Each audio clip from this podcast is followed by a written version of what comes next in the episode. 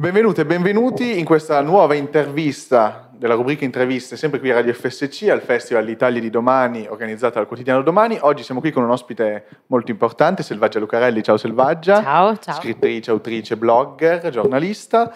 Oggi Selvaggia ha eh, tenuto un pad, un intervento intitolato Il nostro presente social insieme a Filippo Ceccarelli, eh, Beppe Cottafavi e Stefano Feltri, dove hanno appunto parlato di come i social eh, abbraccino un po' la realtà e la realtà faccia sempre più parte dei social. Selvaggia Lucarelli è molto attiva sui social e proprio per questo, Selvaggia, io ti chiedo, durante il vostro intervento ehm, avete detto più volte, ho sentito più volte, non siamo più quelli di prima, cioè come se ci fosse un cambiamento rispetto appunto, tu citavi proprio che tuo figlio rideva delle battute, delle, delle barzellette che a te non facevano ridere. La mia domanda è, non siamo più quelli di prima, è vero, ma c'è mai stato un tempo in cui siamo stati quelli di prima mi spiego meglio. Secondo me c'è sempre stata una metamorfosi continua eh, delle generazioni, delle, dell'essere umano all'interno appunto della società. I social l'hanno accelerata oppure eh, sì, c'è una modifica. Si brucia, proprio... si brucia, tutto molto più in fretta, inevitabilmente, perché la fruizione è rapida e non solo perché la produzione di contenuti è massiccia. Cioè, prima eh, dire, l'uscita di un libro era una sorta di evento, possiamo dire così. Oggi cioè, di libri ne escono eh, migliaia, migliaia, io credo al mese praticamente. E devo dire la verità, anche quando esce il mio libro non lo sento più come un evento perché c'è, c'è talmente tanta scrittura, produzione letteraria, come dicevi tu, no? Eh, scrittura sui social, scrittura eh, sui blog, scrittura eh, che, che cioè, come dire, è qualcosa che è molto più diluito e, e tutto si consuma nel giro di... Cioè, se, se, tu pensi a quanto prima una notizia eh, durasse, durava sui giornali, perché comunque si aspettava l'editoriale del giorno dopo, oggi l'editoriale del giorno dopo è vecchio di 24 ore, 24 ore sono un'era geologica, quindi inevitabilmente l'evoluzione è molto più rapida in tutto. E proprio per questo ti chiedo, eh, tu sei una giornalista, avete parlato molto dei social, anche del confronto tra social e televisione, come mm, Stefano Felti analizzava come fossero diretti a delle masse differenti, quindi la televisione cercasse di rimanere nella medietà perché doveva piace, piacicchiare, ha usato questo verbo e non piacere, mentre i social possono essere anche più mirati. Ma Selvaggia Lucarelli, eh, se dovesse scegliere tra social e televisione, cioè dove si orienta di più, dove guarda di più? Dove si informa di più? Ah, allora, intanto io mi informo non eh, su una piattaforma specifica, ma laddove penso che l'informazione sia di qualità. Ok. Quindi non scelgo una specifica piattaforma. Esiste la TV di qualità, esiste il social di qualità, esiste il sito di qualità ed esiste la brutta televisione, l'informazione fatta male in tutte le piattaforme.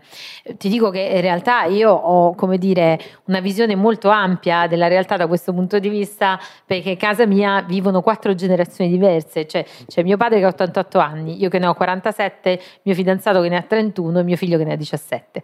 Quindi la sera sostanzialmente c'è Rai 1, mio padre che guarda Rai 1, io che guardo Netflix, mio fidanzato che guarda il telefonino e mio figlio che è di là in camera che si guarda un, come dire, che gioca un videogioco. Quindi in realtà da questo punto di vista devo dire mi sento sempre abbastanza moderna perché ora mi manca un, un giovane, devo adottare esatto, un, bisogna... un bambino di 5-6 anni. Mm, e l'ultima cosa, Selvaggia, abbiamo parlato benissimo ehm, della politica e come la politica sia sempre più social e i social vengano utilizzati e sfruttati sempre di più dalla politica. La domanda è, siccome i social si adattano a noi, come avete ben detto, perché riescono a utilizzare e plasmarsi in base alle nostre esigenze, a quello che ci piace, a quello che non ci piace, quasi a eh, traghettarci, lo vediamo con le pubblicità mirate e così via, è pericoloso questo eh, sfociare della politica nei social, essendo eh, ormai ovvio e lapalissiano che avvenga, perché comunque i social fanno parte della vita di tutti noi e non ne può uscire. C'è una pericolosità secondo te? E se c'è, come si potrebbe gestire? Ma guarda, io credo che sia pericoloso il fatto che i social dettino spesso la linea politica e la linea eh, editoriale cioè la linea politica e la linea editoriale, eh, perché dico questo? Mm, faccio un esempio pratico. Dicevo prima che eh, oggi no, io ho parlato di questo questionario rivolto ai caregiver, che era un questionario vecchio, antico, un questionario standard utilizzato per misurare lo stress dei caregiver. È bastato che un gruppo di persone eh, lo criticassero, dicessero che era insensibile nei confronti dei caregiver, che immediatamente la politica e i giornali si sono allineati eh, su questa idea, senza nessun tipo di senso e spirito critico e immediatamente in qualche modo l'hanno fatto proprio, hanno fatto proprio questa indignazione senza rendersi conto che in realtà quel questionario era le- eh, legittimo e sacrosanto. Però abbiamo visto i post della Meloni, i post Salvi, di Salvini, che appunto erano post indignati perché questo questionario non sapeva da fare, perché era irrispettoso nelle famiglie, delle famiglie che hanno disabili in casa. Immediatamente Gualtieri, quindi la politica sempre, Gualtieri dice no, effettivamente quel questionario è assolutamente irrispettoso, ora lo ritiriamo, lo modifichiamo, eccetera. I giornali hanno tempestato eh, le prime pagine e le home page dei siti con titoli questionario shock, questionario questionario vergognoso, eccetera. L'origine di tutto qual è? I social. Cioè, sui social questo questionario ha creato indignazione poi è partito no, come un'ondina e poi è diventato un maremoto e immediatamente la politica e mh, i giornali si sono allineati e adeguati a questo, a questo sentimento. Ecco, mi spaventa molto l'idea che ormai si livelli tutto sul eh, dire, fronte dell'emotività. Ecco, non, non, non ci chiediamo più eh, cosa penso, ma ci chiediamo tutti cosa provo. E questo è molto pericoloso perché non c'è il filtro della ragione e del senso critico.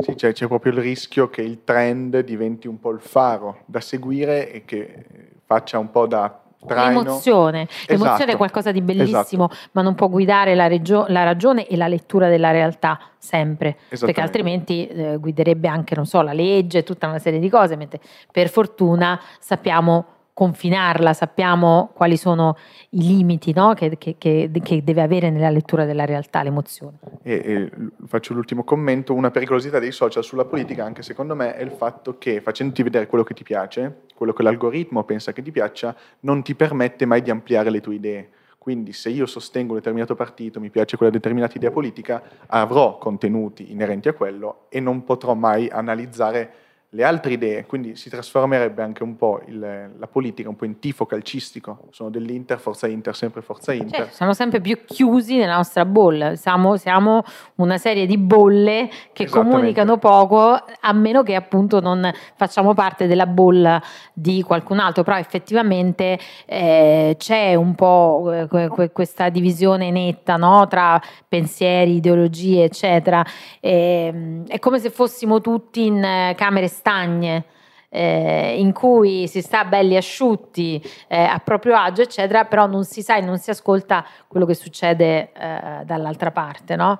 Quindi insomma viviamo in caselle. E l'obiettivo quindi è far scoppiare le bolle. Selvaggia, grazie per essere stata grazie qui con noi. Grazie. Radio FSC continua a intervistare a gli ospiti e i protagonisti del festival di domani. Io vi ringrazio per averci ascoltato, grazie ancora Selvaggia, ci a vediamo voi. prossimamente.